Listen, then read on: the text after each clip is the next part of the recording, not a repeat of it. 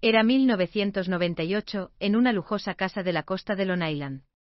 El olor a humo de cigarrillo y alcohol flotaba en el lugar. Hombres y mujeres jóvenes bailaban como si no hubiera mañana. Era una fiesta fastuosa.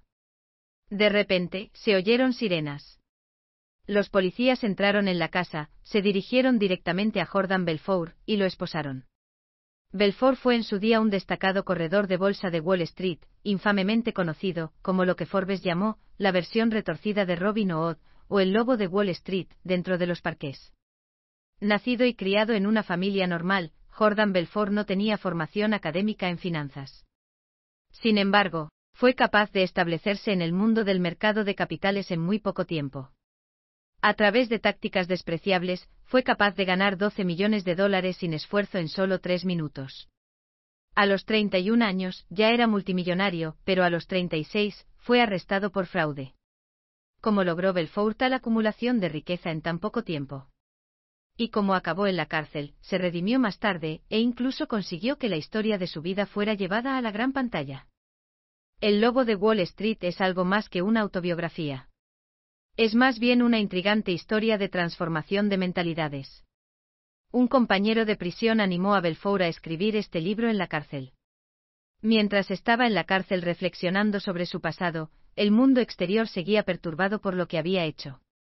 Varias editoriales compitieron para conseguir los derechos de publicación de su libro.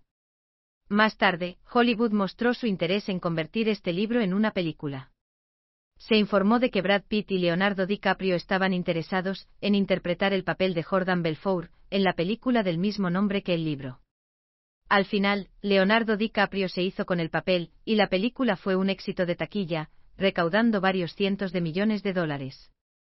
Además, fue nominada a varios premios, incluido el de la Academia a la Mejor Película, y seleccionada como una de las diez mejores películas del año, en la decimocuarta edición de los premios AFI que diferencia a un magnate financiero de un inversor medio. Nacen ricos y con suerte. Siempre tienen éxito y nunca fracasan. Descubriremos las respuestas siguiendo los pasos del autor, una figura legendaria de Wall Street, cuya vida estuvo definida por la codicia, el sexo y las drogas. Dividiremos este libro en las siguientes cuatro partes. Parte 1. Los inicios de un genio de los mercados. Parte 2. La creación de su propia empresa y la consecución de una fortuna. Parte 3. La investigación del FBI. Parte 4. La autorredención. Parte 1. Los inicios de un genio de los mercados. En 1962, Jordan Belfort nació en una familia de clase media de Nueva York. Sus padres eran contables. Debido a la influencia de su familia, Jordan se volvió muy sensible al dinero desde una edad temprana. También era un niño con poca sensación de seguridad, y veía a sus padres como personas tercas y mandonas. A ojos de Jordan, su padre estaba loco, era un fumador empedernido, y un alcohólico que enloquecía cada vez que se emborrachaba, situación que asustaba al pequeño Jordan. Su madre, por el otro lado, era una mujer judía muy ambiciosa, quien tras haber sido contable durante la mayor parte de su vida, empezó a estudiar en una escuela de derecho cuando tenía casi 60 años. Mujer de fuerte voluntad que perseguía la libertad, puso grandes esperanzas en Jordan desde pequeño, y aspiraba a que estudiara medicina cuando fuera mayor. De adolescente, Jordan era más bajito que sus compañeros, y no era muy agraciado, lo que le convertía en blanco de las burlas de sus compañeros. Esto le frustraba y su autoestima se vio afectada. El rechazo y las burlas en su adolescencia dejaron una cicatriz en su corazón, que influyó mucho en la formación de su escala de valores.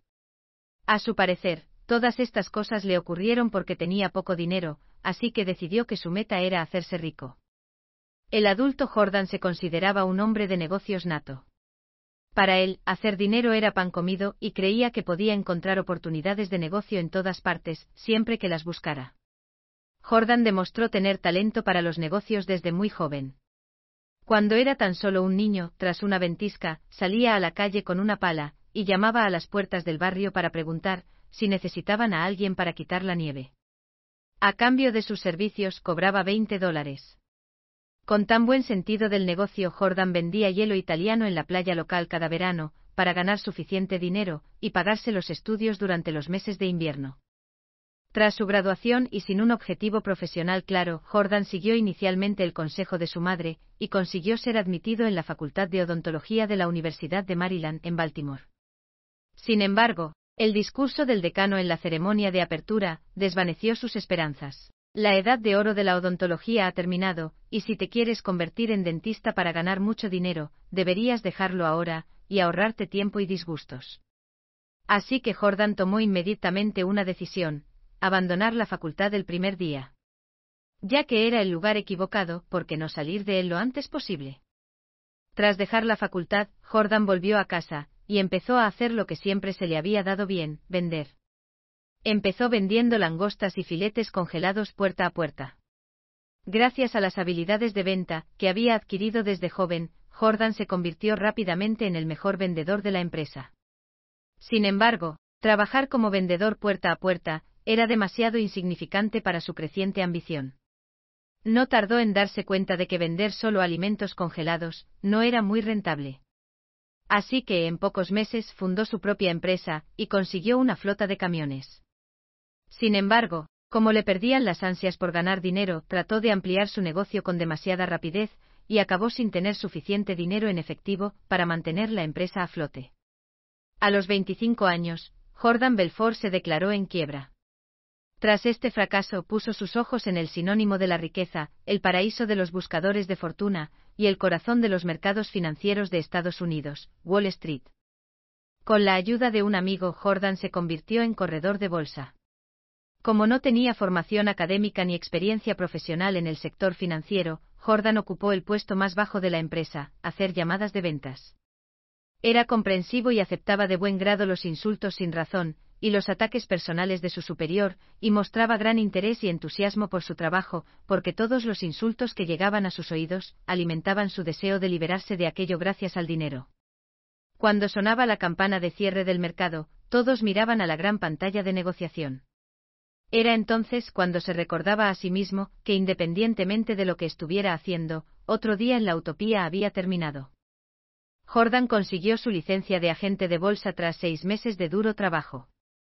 Pero no tuvo mucha suerte. El primer día que se convirtió en corredor de bolsa, cuando todavía estaba pensando en la diferencia entre vender filetes y vender acciones, algo sucedió. A las 4 del 19 de octubre de 1987, las alarmas saltaron de repente. Una caída repentina, grave y en gran medida inesperada del mercado de valores, golpeó el sistema del mercado financiero mundial. En Estados Unidos el índice Dow Jones cayó 508 puntos, lo que supuso la mayor caída porcentual en un día, desde el crack de Wall Street de 1929. Este infame día de 1987 será recordado posteriormente como el lunes negro. Gracias por escuchar. Compruebe el enlace de abajo para desbloquear el contenido completo. Schatz, ich bin neu verliebt. Was? Drüben. Das ist er. Aber das ist ein Auto. Ja, eben. Mit ihm habe ich alles richtig gemacht. Wunschauto einfach kaufen, verkaufen oder leasen. Bei Autoscout24. Alles richtig gemacht. Wie baut man eine harmonische Beziehung zu seinem Hund auf? Puh, gar nicht so leicht. Und deshalb frage ich nach, wie es anderen Hundeeltern gelingt, beziehungsweise wie die daran arbeiten. Bei Iswas Dog reden wir dann drüber. Alle 14 Tage neu mit mir, Malte Asmus und unserer Expertin für eine harmonische Mensch-Hund-Beziehung, Melanie Lippisch. Iswas Dog mit Malte Asmus. Überall, wo es Podcasts gibt.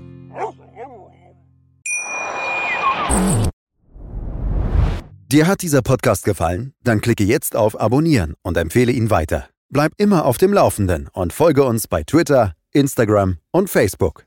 Mehr Podcasts findest du auf meinpodcast.de. Schatz, ich bin neu verliebt. Was? Da drüben. Das ist er. Aber das ist ein Auto. Ja, eben. Mit ihm habe ich alles richtig gemacht. Wunschauto einfach kaufen, verkaufen oder leasen. Bei Autoscout24. Alles richtig gemacht.